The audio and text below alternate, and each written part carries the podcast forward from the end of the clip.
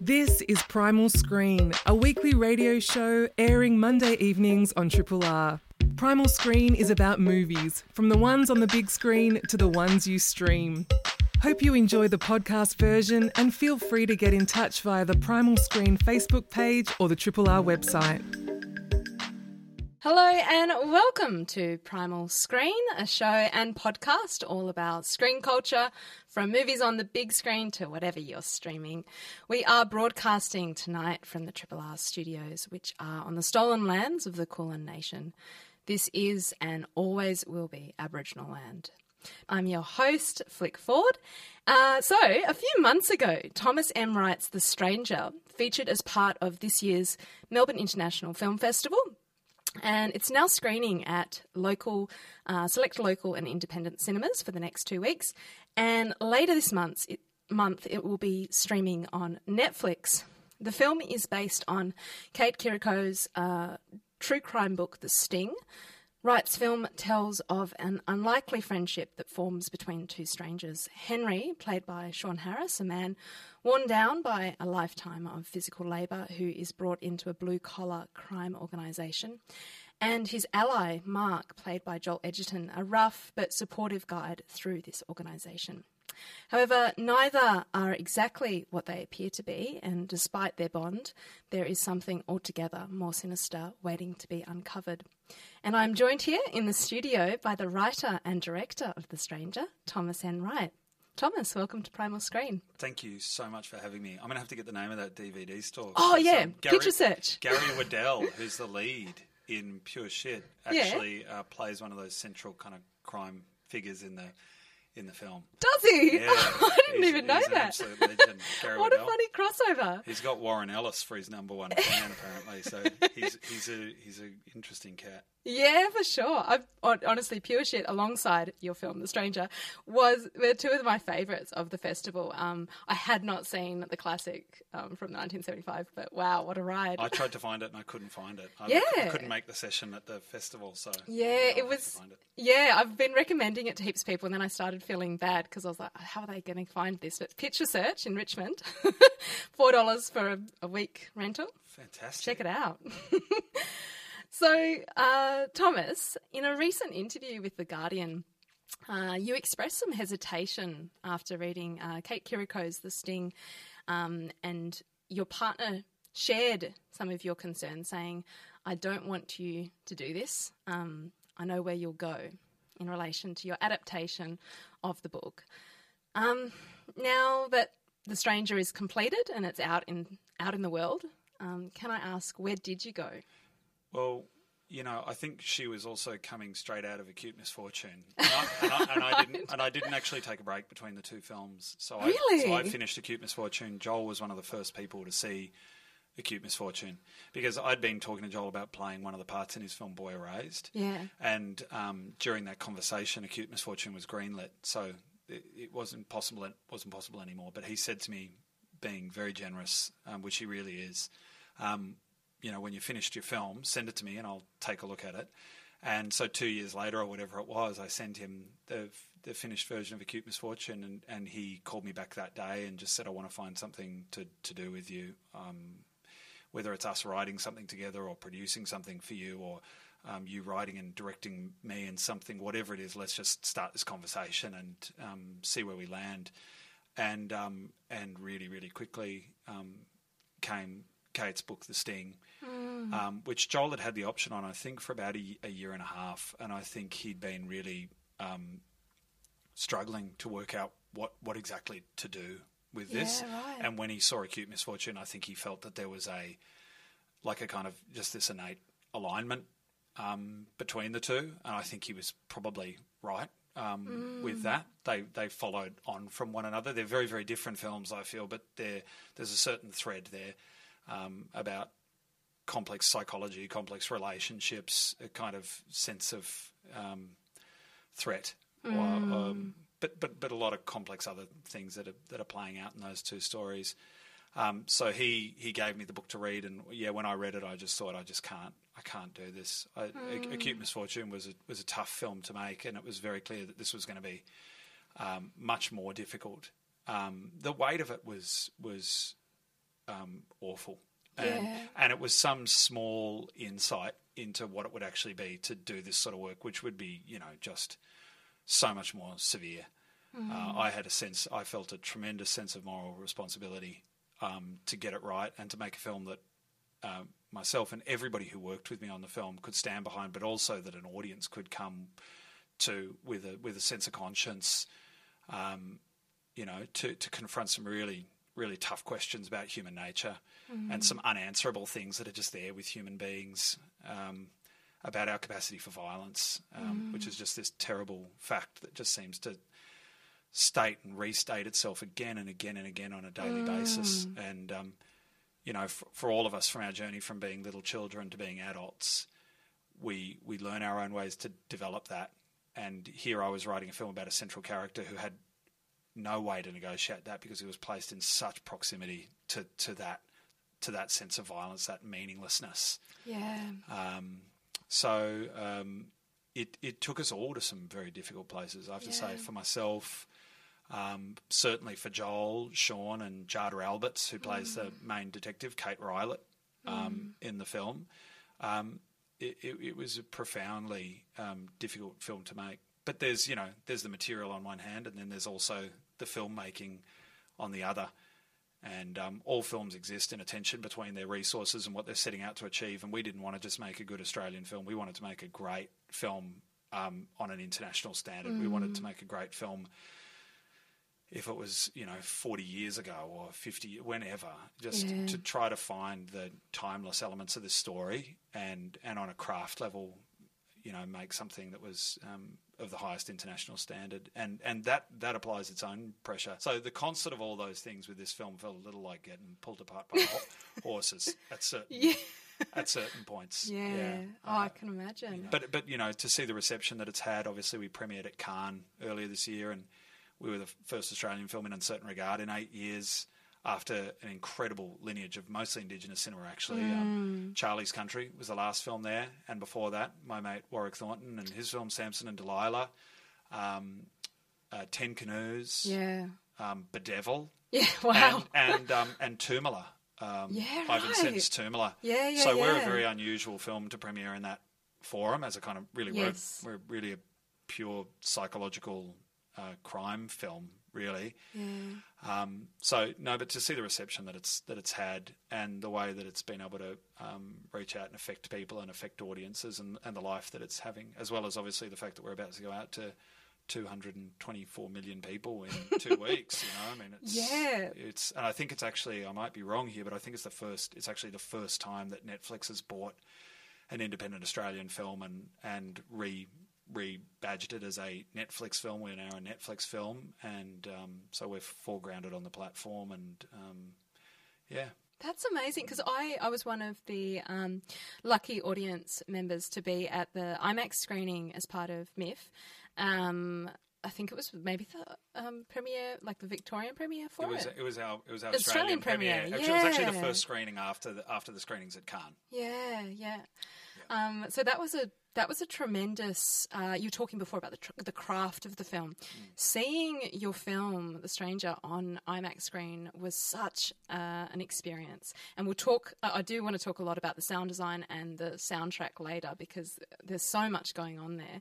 Um, but it really was an amazing experience. So yeah, very exciting that it is going to be available on Netflix because that just opens up your film to a much wider audience. Um, I, I'm, I'm maybe just a cinema fiend, but I do encourage people while they've got the opportunity here in Melbourne to see it for. I think it's the next two weeks, It's right? on for the next two weeks in cinemas. That's right. Yeah, and I would say the same. I mean, I think it's going to be. A, it's going to be. The film is. The film is. Um, very pressurized. It's a claustrophobic experience. It makes its way into your body. I think. Mm. Yes. People talk about it as a very physical experience, and I think that's going to be that's going to be really marked when people watch it at home. But to Mm. watch it in a cinema and to and to have that collective experience of like listening to people breathe when they watch this film, listening to a listening to an audience breathe when they watch this film, um, is is is a physical experience. Yeah. Um, and and it's a great shared experience, I think. And I believe in cinema very much um, like that as well. So- Yeah, well, I love the fact, and I definitely had that experience of, um, even though I watched the Stranger in IMAX by myself. I was, of course, surrounded by a sold out MIFF crowd. And I love that you start the film with a breathing exercise of sorts, with that narration about um, uh, almost like a meditative narration, but it definitely had a, a sinister edge to it. I remember going into the theatre and being. Um, knowing knowing a bit about the subject material, I'm being worried that I, it was going to be an exceptionally violent film. And it was interesting. I ended up rewatching your film uh, again last night, and look, I mentioned before that it's based on a true crime book, um, The Sting, um, and I think rewatching it, it was so interesting to take apart the formal elements, and I'd love to dive deeper into that because of how you're approaching this material. Um, you know, this The Sting is is a book that details the undercover investigation of um, Daniel Morcombe's killer, and there were concerns raised by the Morcombe family about your film. In fact, they um, when it came out, they called upon it to be boycotted. There is, of course, whenever you're approaching this material, this tremendous responsibility. Um, and amongst the criticism, there was a comparison made with Justin Kurzel's film Nitram, about which is about the Port, um, Port Arthur uh, massacre.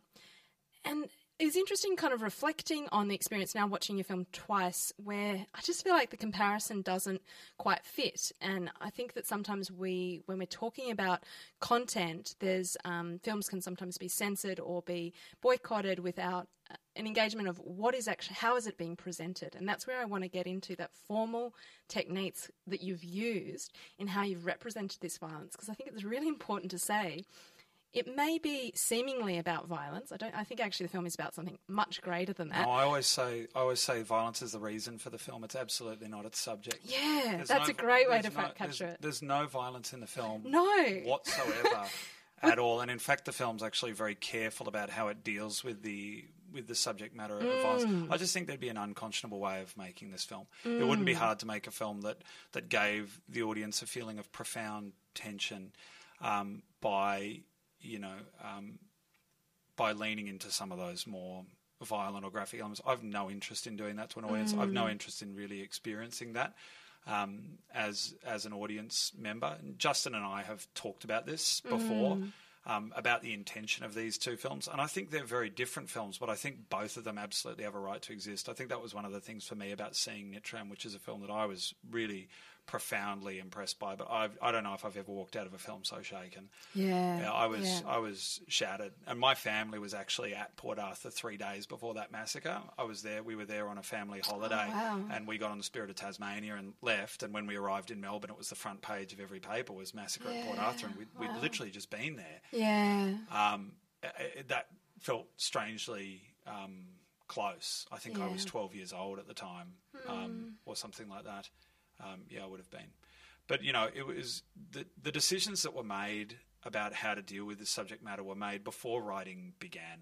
Um, mm. When I embarked on this film, I said very early on, even when I just started reading the material, um, that that I knew there would be no representation of that victim.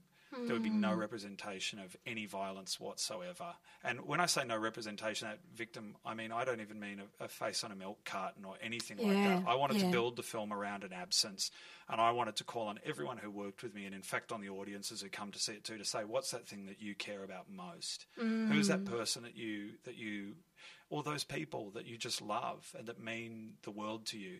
Because you know, as I said, this this fact of violence just keeps restating itself. And when I was setting out to write this film, you know, I grew up in Fitzroy North. My whole family lives in this area. And around the time that I was writing this, there was this whole series of acts of violence against women in the inner north of Melbourne. Yeah, Jill Meagher and yeah. Eurydice Dixon, I.M. Yeah. Asway, a whole, you know, and Mm. it just shook the communities so profoundly. And the anger was so palpable, the rage, but also the empathy for those people, for their families.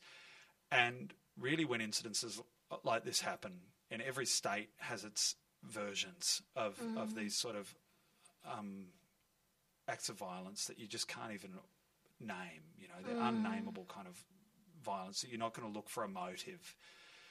The motive is irrelevant, um, Yeah. really.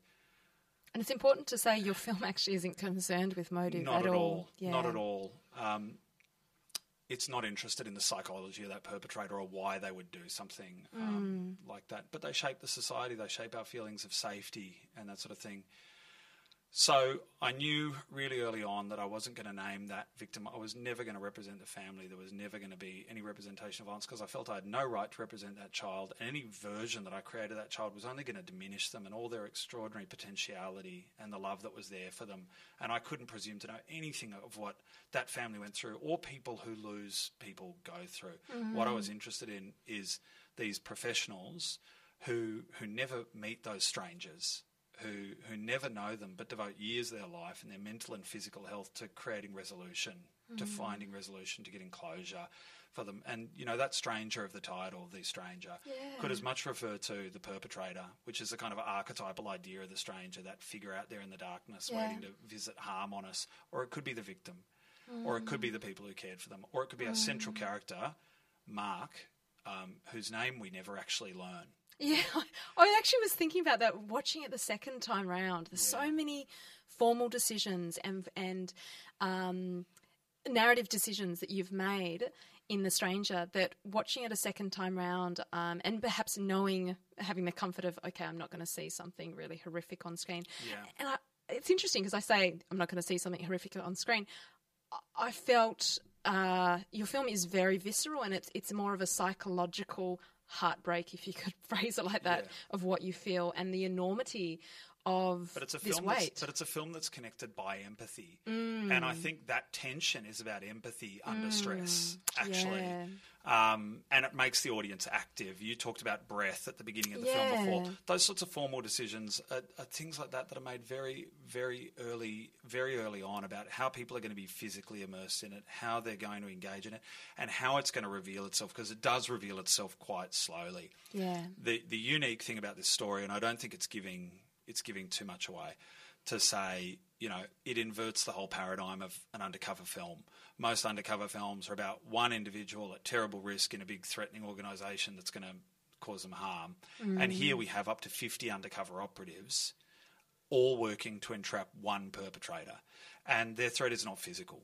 Their threat is not mm. physical to those around them because you know he he may well be a, a coward when it comes to adults. Mm. Um, you know, i- i- but the, the, threat is not an immediate physical threat. It's more about what it psychologically represents to have to be that close to that person. And the way it's he makes his way into Mark's subconscious and into his inner life and and and into his um, into his dreams. And so much of this film takes place in dreams. You know, Yeah, you're yeah. looking for these unifying elements that can bring that can bring an audience in. Because I wanted to make a film that, on one hand, was highly structural, that was a sophisticated, really structured um, psychological thriller. Um, and that was satisfying as a large piece of narrative that made you active to try to unpack and understand this film. And on the other hand, this deep piece of psychological portraiture because I mm. felt like I hadn't seen those two things paired truthfully to take you really deeply into someone's mind and then to connect the two with this almost forensic documentary language actually. To use a language that ga- Yeah. gives you the eyes of a detective which is what documentaries do. So you're mm. being made physically active with breath with placement with the subjective mm. psychology of that main character. You're made active trying to figure out the structure of the film and you're also made active as a kind of detective because I don't like to be a pa- passive viewer. I don't like mm. to have things spoon fed to me um, and I don't you know, even though I do love films that take me away and transport me to other lands completely, um, I also want to be asked tough questions and have to orientate myself with that and think Yeah. think deeply about those questions. And you know, when you live in Australia, and people often ask like, "Why is our cinema so dark?" Uh, but you'd also Yeah. go, "Why is our literature so dark? Yeah. Why is our music often so dark? Why is our visual art so dark?" And I think it's because we live in a country that's unreconciled about its history of violence. Oh, a hundred percent. And actually, that's something I would love to um, dive into in a bit more detail. I just want to remind listeners that they are tuned in to Triple R, and this is Primal Screen. And I'm chatting now with the writer and director of The Stranger, Thomas M. Wright. Um, just on that, I'm really curious with how The Stranger is positioned within national cinema. You're right, we do get um, told Australian cinema is dark, but more spe- more specifically, it is dominated often by this representation of violent white men. And I think you're right, it has to do with our unresolved past, um, the colonial violence that surfaces today. Um, yeah, lands, a landscape that's marked by violence. Yeah. We, we, we know it, we can intuit Yeah. it, but we don't know how to, we don't know quite how to unpack it. We don't have Yeah. the tools to, to comprehend it. And I think the point you made before that some of the inspiration sounds like the wrong word, but some of the um, grounding as to what drew you into this project and provided um, a reference point was some of the violence against women. And we live in a nation where um, there are a startling number of women affected by intimate partner violence every day. I'm just curious with how you see your work in relation to Australian cinema. Oh, well, I think, you know, Acute Misfortune and The Stranger are very different films. I mean, Acute Misfortune essentially becomes a, a portrait of intimate partner violence, actually, in some respect. Um, it's about a, a professional relationship that descends into an abusive relationship. It's a very complex relationship and a story really about a relationship based on theft. Um, it's a very nuanced film about how people learn to be, I think.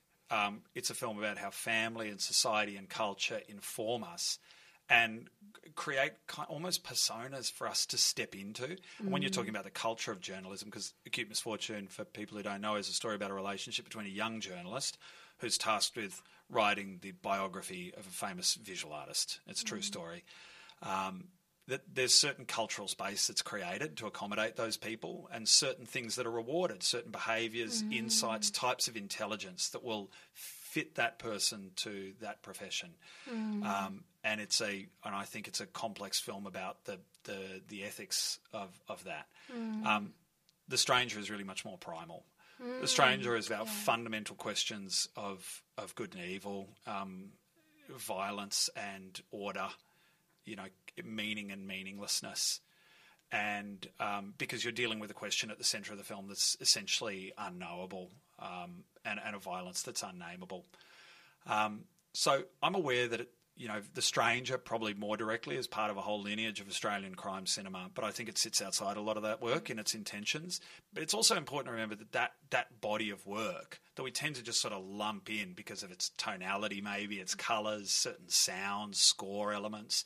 It's actually an extraordinarily diverse body of films. Like when you think about something like The Boys or Nitram, where you could certainly see some alignments. Um, you go to a film like even Snowtown, I find is a profoundly different film because that film can only exist because of a very strong social conscience. That's a group of people who are so othered, so maligned, so outside the society that they would rather trust this madman um, than the police, than go to the police, because you know those those crimes were committed when a whole number of people knew knew what was happening. And that's that's one of the features of what happened there in that particular instance. But then you go and look at a film like Ghosts of the Civil Dead or Chopper. I mean, they're Yeah. barely even the same genre. so it's actually a Yeah. really diverse. I think it's a really diverse um, body of films. Um, with The Stranger, you know, it, it, as I've said, you know, this is a film where violence was n- not the subject of this film. Its subject was really trying to make meaning when when violence threatens to render everything meaningless. It begins in the wake of an act of violence, rather than a lot of those films end with a kind of climactic, emphatic, final act of violence, which is often off camera.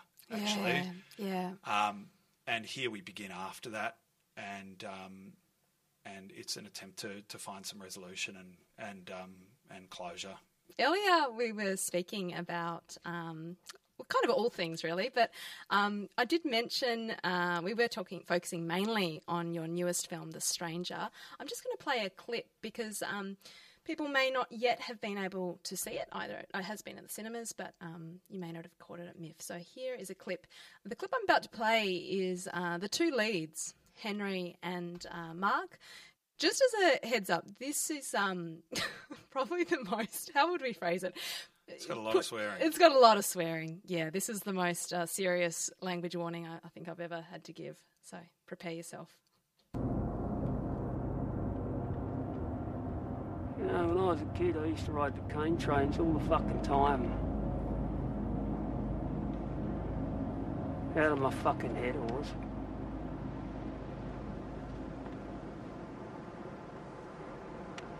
I have felt more free until now, mate.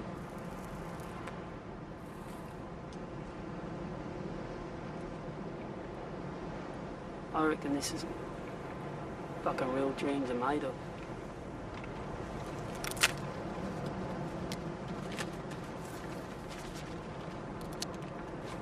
You know, Paul, when I first met him,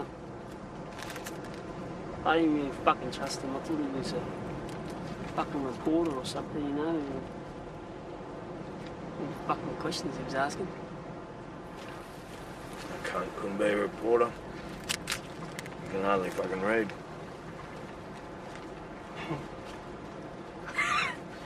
it's true. He's a fucking dum dummy.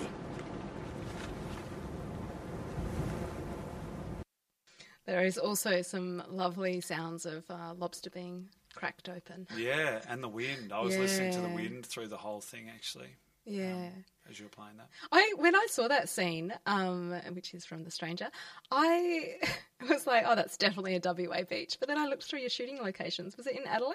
It's uh, we, the entire film was pretty much shot in South Australia because Yeah. we needed to we needed to find a location that would double for both um, Mm. Perth and the terrain outside Perth and Queensland as well. Yeah. Well, you So- fooled me, and I'm from Perth, and I was like, "Surely that's a Western Australian We, beach." that, that white sand, Yeah. that white sand up there is, is such a such a strong marker. Mm. Um, so yeah, we had to find a beach that kind of looked and and um, felt like that. It, yeah, I can confirm. Very, Quite very de- realistic. quite desolate, really. When you Yeah. have stretches of coastline that are, that are that long, and you know, a, a lot of the film takes place in these kind of badlands, um, and part of that's just um, necessitated by the operation because in order to to to entrap someone like this. Um, in order to work with that suspect, they need to keep him out of populous areas. So always they have him in these kind of remote, desolate places because they can't risk him being around civilian populations. Right. That's so interesting. And I, I- feel like the landscape, I mean, it's such a cliche to say the landscape's a character, but I meant it, I mean it more in the sense of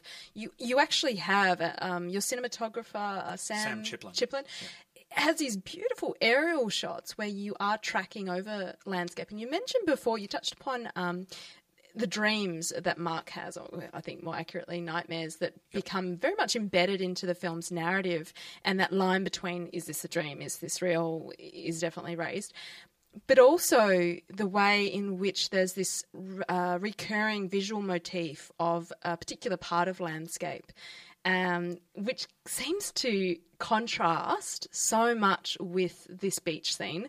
Um, yeah, I just thought that was really interesting how, and it has a very haunting quality to it when we do have these, um, you know, the scene I mean of the the mountains. Yeah, yeah. yeah. Look, I mean, we use this mountain kind of. There's almost this monolith that that that um, was always written that way to begin with, tracking toward this enormous monolith, and it had to do with that conversation that we were having before about landscape holding on to memory, landscape landscape outlasting us as as well, and and hiding things about about who we are, about human nature, and really there was something that felt. Um, timeless and kind of um, ineffable and larger than human life about about about that image. But listening to that, listening to that scene just then, I mean, it might just be me, but that sounds dreamlike to me. It feels dreamlike to me. There's something about the pacing of it, the steadiness, something about this insistent, almost like heartbeat that's behind it, and this feeling of wind that's that's almost suspended. And that's actually something that we were going for with all, with all of our cinematic elements. You know, you're mm. you're writing with with sort of smoke when you're making film. You're shepherding all these intangible elements into a feeling. But that scene has such a strong feeling to me of taking me somewhere else. And really, the film does become a dual portrait of one character who is in a dream and, a, and another character who's in a nightmare.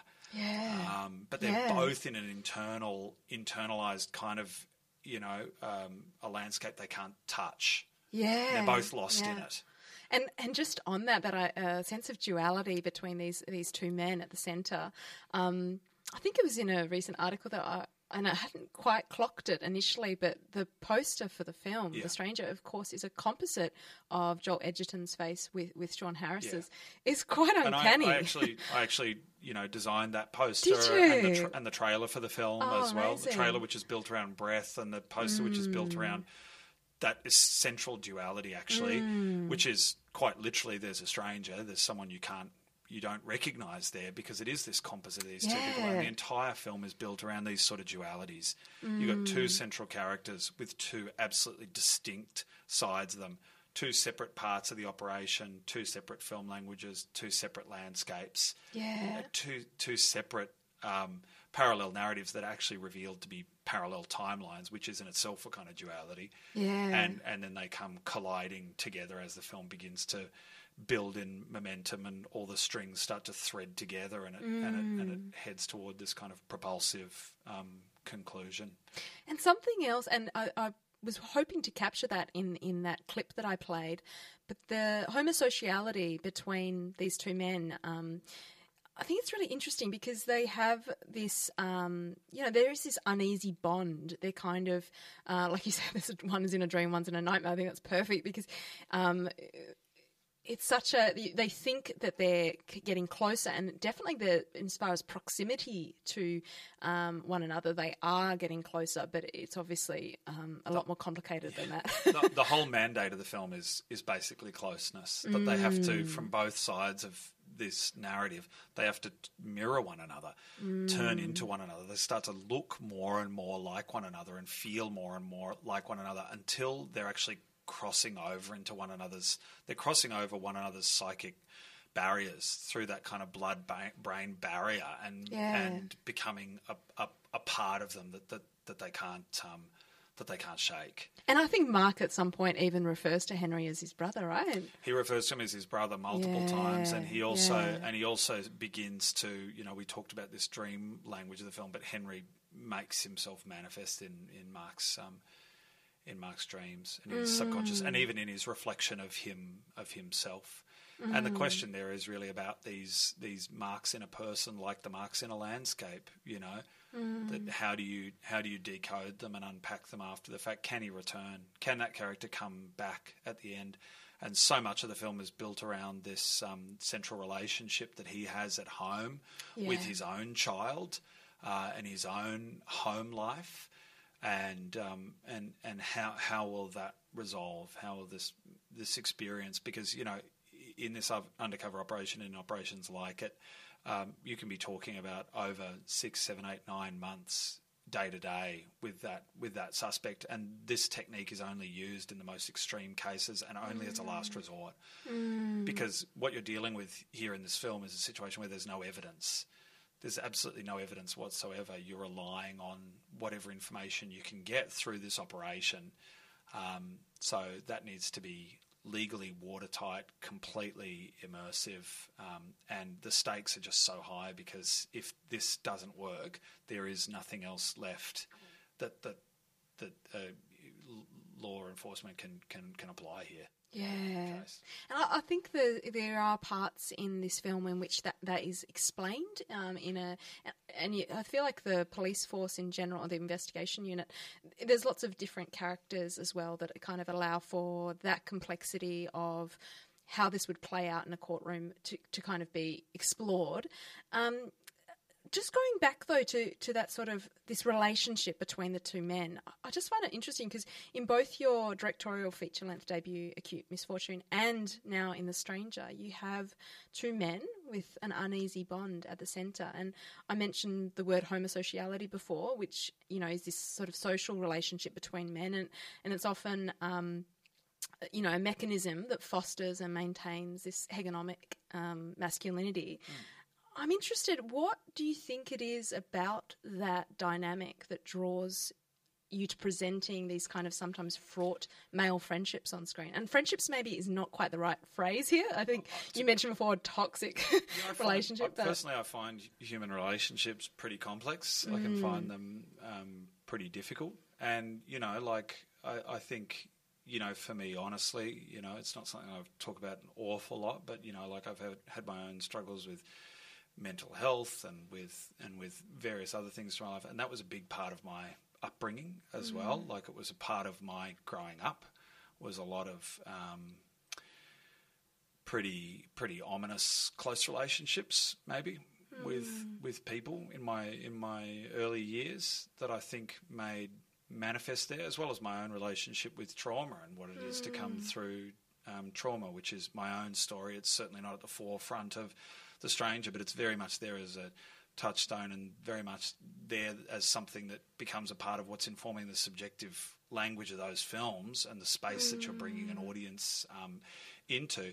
Well, I, I can't claim full credit for the for the through line either because, as I said, you know, you know, it's something that I find myself really um, quite fluent with talking about. But as I said, Joel saw acute misfortune also, and saw an alignment with this central relationship. But you know, I made that the subject of the film too. To be honest, I don't know. My answer in short is. Shout is out to why Joel. Do I, why do I write about why why write about these appalling relationships, um, very fraught relationships be, between people? I'm I'm not in, I'm not entirely sure.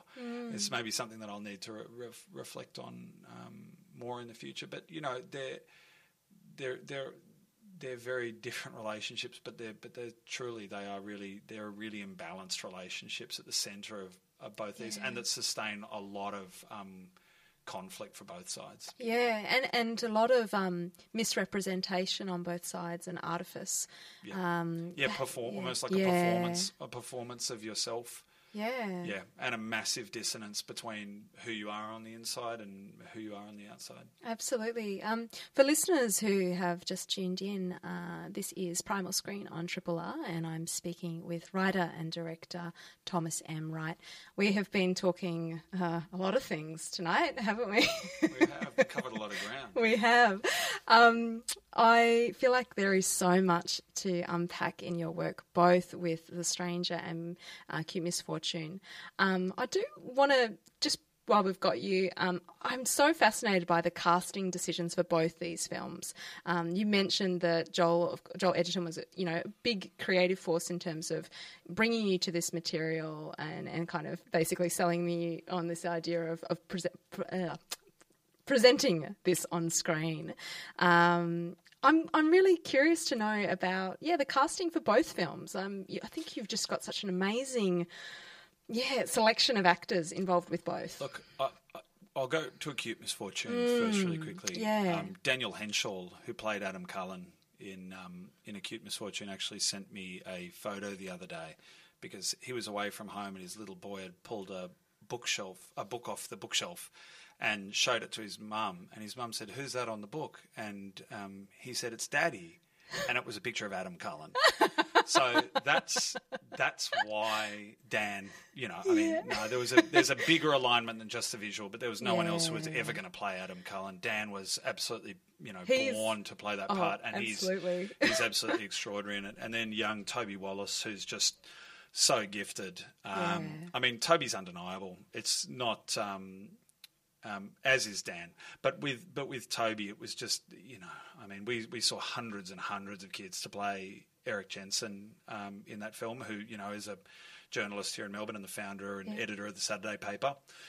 Um, and Toby's very different to Erik. He's about um, he's about a half foot taller, if not more, and he's very you know big, strong physical presence. Um, And a stranger, but yeah, and he's got a tenderness, doesn't he? he does have an Yeah. extraordinary tenderness and an extraordinary flexibility, and there was something inside that that mirrored um, Erik essentially. But you know, Toby went on to win the Marcello Mastroianni Award at Venice. Um, for Best Young Actor next year. He's about to play the lead in a massive film that I'm sure I can't talk about yet. um, but no, he's just flying. And actually, Dan, for that matter, is shooting. So, you know, this is the tricky thing about people when they're working at really high levels. You can't talk about what they're working on. I can say Dan's working on something. They're both working on things that are absolutely enormous um, right now. D- Joel with The Strange. I mean, Joel was my partner on this film. Joel and I worked together. Joel and I just talk all the time. We were there as um, one another's sort of constants through this process. We we made the film side by side. Um, Joel obviously brought me on board um, to adapt this material. Um, he plays the main part. He's one of the producers in the film. He prepared for almost two and a half years to play this part. And the depth of research that was there with this film, you know, we will we will actually never be able to talk about um, how this film was researched, but I can say that it was absolutely exhaustive and it was exacting. When I when I actually just on a side note, when I wrote this film, I I researched full time for six months, about ten hours a day, mostly seven days a week. Wow. Um, and just to because I felt I couldn't write this film as a as a layperson, and um, and when I finished it, I was actually um, I, I I finished that six months of research and then I wrote the film in six days and I was hospitalized the, the next day actually. and I don't think I even realized the toll it was actually taking on my body. I was hospitalized with pneumonia and I couldn't walk. I just, Oh my, everything collapsed. But um, Joel was there to support me through that entire Yeah. process. He took this on so deeply. Um, through the process of making this film, he also found out he was going to be a father. So it became incredibly personal for us. He also played, you know, the father of my son, Cormac, of in real life yes. my real son.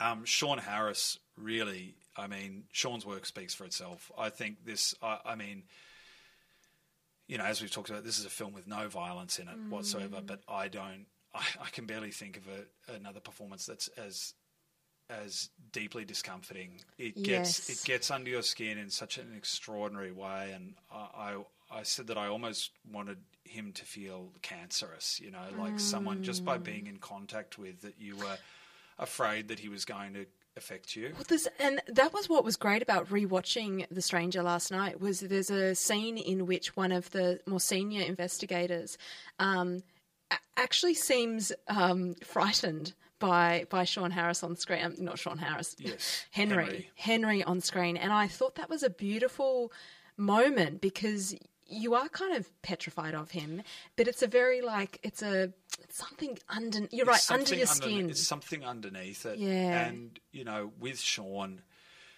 Sean's from, from elsewhere. You know, he's an outsider. He's a British actor and one of the, Mm. flat out, one of the strongest actors working in English language cinema Yeah. anywhere. Yeah. Uh, and I came across his work watching films like 24 Hour Party People, where he played Ian Great film. Curtis. Yes. um, but but you know, as Southcliffe, which he won a BAFTA for Best Actor for, um, a miniseries. Um, I, I wanted someone who didn't feel like they were from here, where there was an uncanny feeling about his presence here. And again, that had to do with all of these. All of these things hinge on this central feeling that you want the film to have, and part of it was this dream-like, slightly unreal mm. quality that he feels familiar but inherently completely unfamiliar Yeah. at once. You can't quite get a handle on him. And Sean just has an extraordinarily fine, very unusual, very slippery intelligence. He's a he's a working class kid from the mid north coast of England. Um, his father was a shop steward on the docks. He grew up in, in working class England in the 1970s. It's a very different background to bring to this environment, but it had a it, he he has a toughness and a kind of mental elasticity that I just thought was you, you just couldn't you couldn't deny. And actually, Joel and Sean have actually done three films together now. They, Yeah, they also acted in. David Michôd's The King Yeah. and in David Lowery's um, Green Knight as well. But but here it's it's a it's a whole other thing. I don't think they're even actually on camera together in The Green Knight. But um, in this film, we knew it was going to be the two of them, and they had to be. Um, th- they had to push one another and drag one another down and deeper and deeper into this material, and Yeah. it was a very tough. It was a very tough shoot actually because of the tension that was to required to sustain between us all. Joel actually commented just recently that it was the quietest film he's actually, ever actually worked on. the quietest. Oh, it was, you could hear a pin drop sometimes Wow. on set, which is very different, difficult when you're coordinating, you know, that many people all the time. With the number of scenes we had to shoot too, there's Mm. almost 250 scenes in this film, and it was only a seven and a half week shoot, so it's um, it was a tough shooting environment. I, I cannot believe that um, you know the two years of research, uh, two years of, of sinking into this character for Joel and and also Sean Harris's uh, as well. Yeah, Sean was over a year of yeah, preparation. and then you're sitting with this research for for six months, right? It's so heavy to sit with that. Um, a tremendous uh, effort. I, I feel like there are so many aspects of this film I want to unpick a bit further, um, but I am mindful of the time. Thomas M. Wright has been joining me tonight, um, who is obviously the writer and director and producer of Acute Misfortune and the writer and director of The Stranger.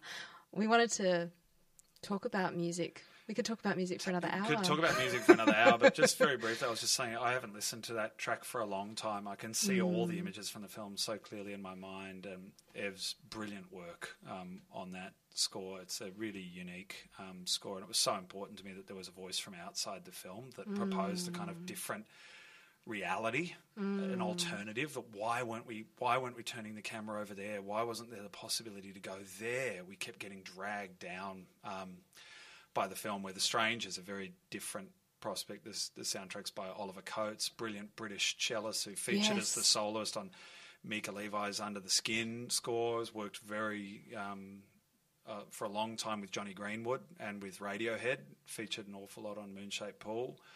And um, I'd been listening to Ollie's work for years, and I wanted to have physical sound elements. You talked about that mountain earlier, and that mountain was actually also accompanied by a Melbourne percussionist, by his work, a guy called Matthias Schack-Arnott, um, which is a big percussion machine um, that he actually built to create that very strange.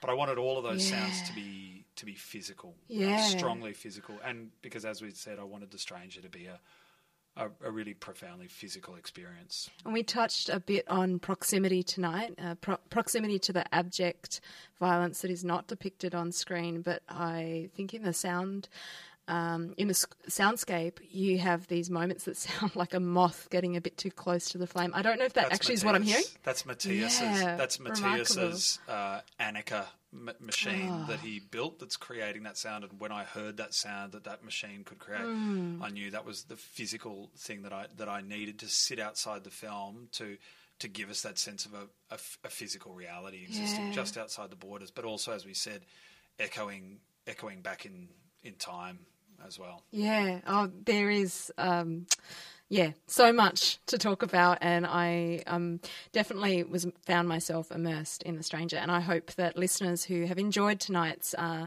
deep dive, actually the first time I've ever done this on Primal Screen, but um, I hope you do check out the stranger. It is currently playing at local and independent cinemas, and it's going to be available to stream on Netflix later this month. Thomas, thank you so much for your time. Thank you so much for having me. Thanks for listening to Primal Screen, a weekly radio show airing Monday evenings on Triple R. Hope you've enjoyed the podcast version and feel free to get in touch via the Primal Screen Facebook page or the Triple R website.